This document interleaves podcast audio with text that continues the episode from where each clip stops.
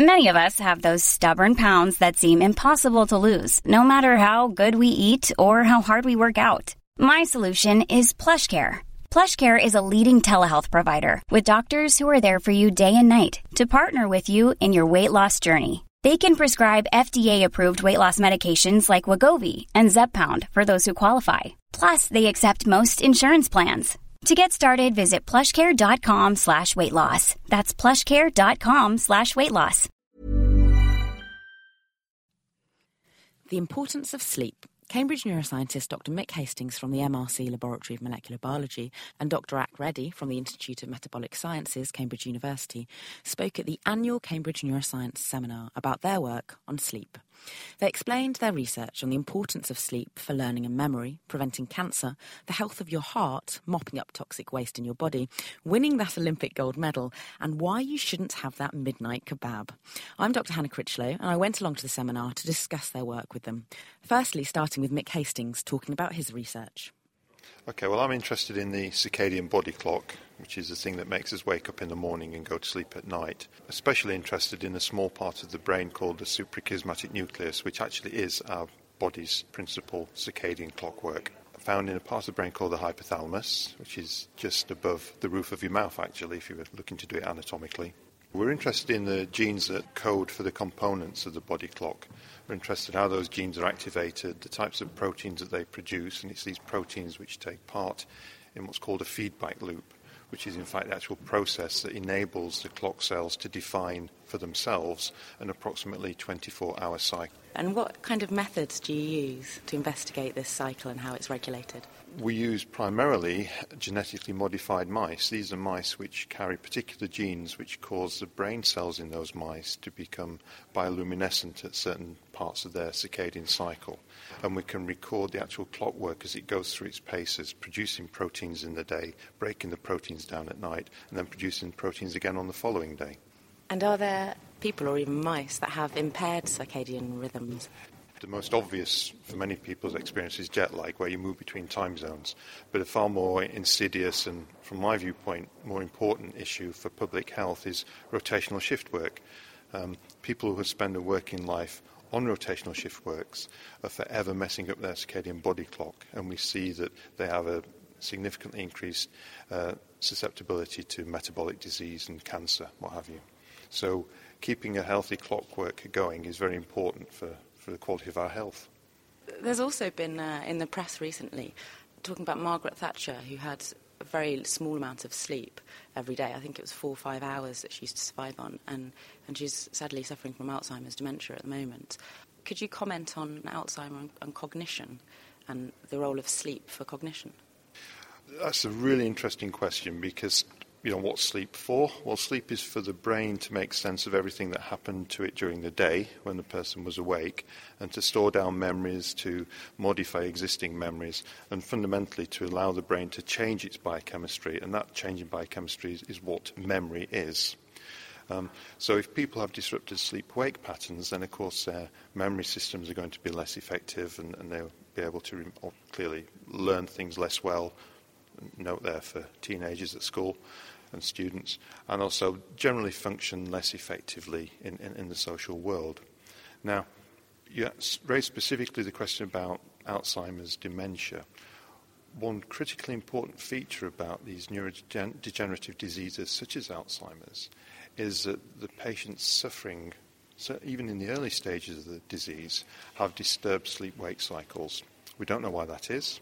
There's several reasons possibly why it may be, but the observation is that the sleep-wake cycles are disturbed, and it's that which is the major driver, unfortunately, for people with such a condition to be put into nursing care, to leave their home. It's not necessarily because they're cognitively impaired, because they're demented, it's because it's just almost impossible for a family setting to look after a person who loses their 24 hour normal sleep wake cycle. Thank you. And do you know whether there's a direct link between sleep and learning and memory? Can you talk more, more about that, provide some more details? When sleep happens, the actual biochemical processes, for example, in a part of the brain called the hippocampus, which is necessary for laying down memories, are very different from the waking state. And it's almost as if, because we live our lives on a regular 24 hour cycle, the clocks in the brain actually make it possible for genes to be expressed, for enzymes to be active in the hippocampus when we expect to be asleep, which actually consolidate our memory. Whereas when we're awake, we're not looking to consolidate memory, we're looking to acquire new information about the world.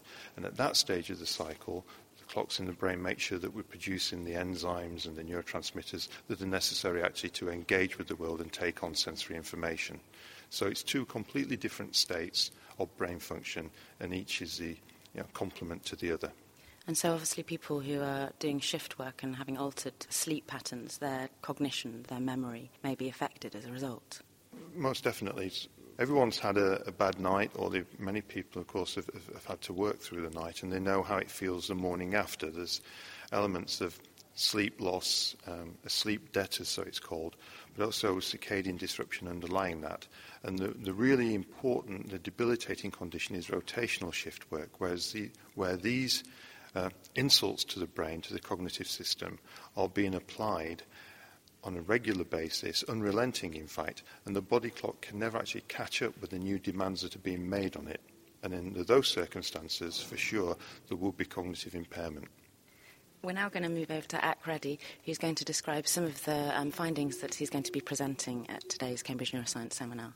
So, in a similar way to uh, what Mick was describing in terms of um, partitioning sleep and wake and, and, other processes that happen on a 24 hour basis, um, our work's really started trying to look at the basis for why circadian rhythms actually evolved in the first place. Um, and one of the reasons why we think that they evolved is to do just that, to partition things that should happen in the day um, from things that should happen in the night. And a, and a classic example that's used in, in the circadian world is partitioning the effect of light on DNA, for example. So you don't want to um, synthesize and replicate your DNA when there's lots of light around because it might come in contact with UV radiation and therefore be more susceptible to mutation. So you do most of that at night time.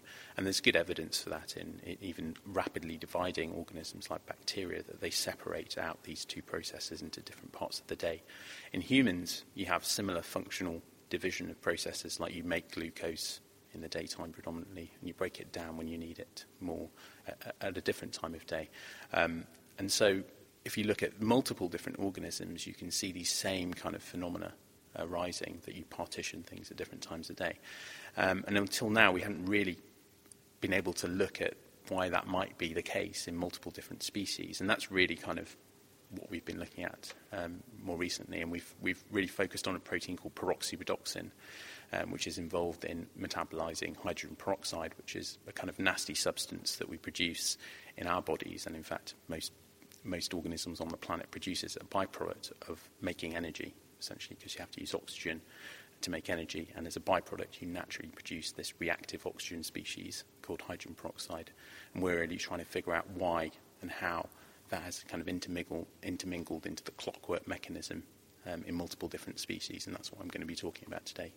And what kind of technique do you use in order to study this hydrogen peroxide mopping up almost by the body and how it's controlled by the circadian rhythm?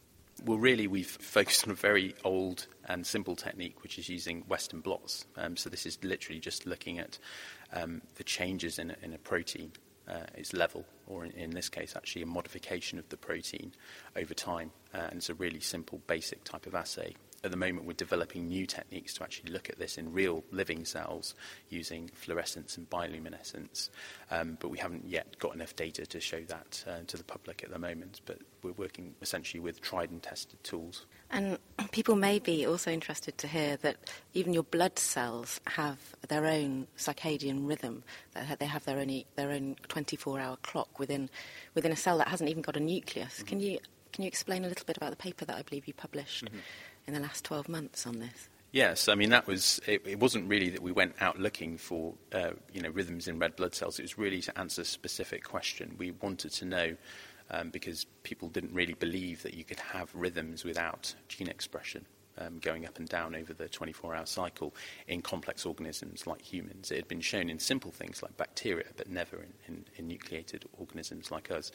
Um, and so it was really just to see whether it was possible, and the red cell was a, an an ideal uh, mechanism in, in, which to do that. In fact, it's probably the only cell type you could use for that type of experiment. So it's really a tool rather than a kind of um, you know, this is really important in biology, but it obviously has consequences for things like performance um, in athletics and things like that, which we know do actually have a, a circadian basis. So, you know, elite athletes, athletes will go to a certain place in the world and acclimatise there to avoid the things that jet lag um, causes when you move between time zones to make sure that you're on peak performance for your particular race or whatever you're doing. And so, the important messages that are coming across is that sleep is incredibly important for us in terms of a number of different functions for our body. It's regulated by this master clock in the brain, and this directs the body clocks of your body the altered sleep wake pattern that can be caused by rotational shift work and also even Alzheimer's can affect our cognition, so our learning and memory. And it can also affect other aspects of body physiology, so, for example, affecting how we mop up toxic wastes and also DNA replication and performance even in sports. Are there any other key things that could be affected if our body clocks are mistimed? At? You've mentioned cancer, things like that. Um, uh, recent studies have shown that skin can be susceptible to, to light. It's kind of an obvious thing. Uh, arrhythmias in, in the heart, that's been shown recently in, in a paper.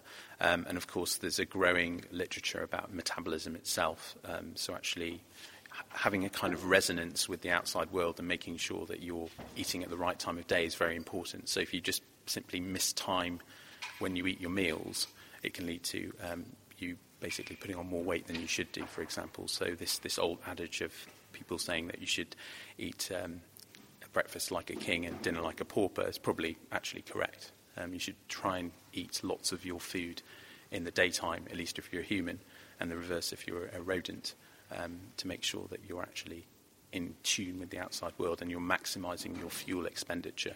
And that, that's a great reason as to why, despite all the attractiveness of it, one should not have a doner kebab at midnight.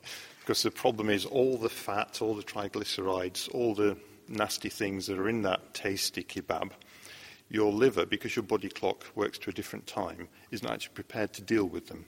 And it's that type of thing that poorly controlled uh, absorbance and, and mobilization of fats actually leads to your arteries being clogged up. So, best to avoid the midnight kebab. Thank you, Mick Hastings from the MRC Laboratory of Molecular Biology, Cambridge, speaking about the master clock in the brain, and Ak Reddy from the Institute of Metabolic Sciences, University of Cambridge, talking about the clocks of your body. Both presenting their research at the Cambridge Neuroscience Seminar.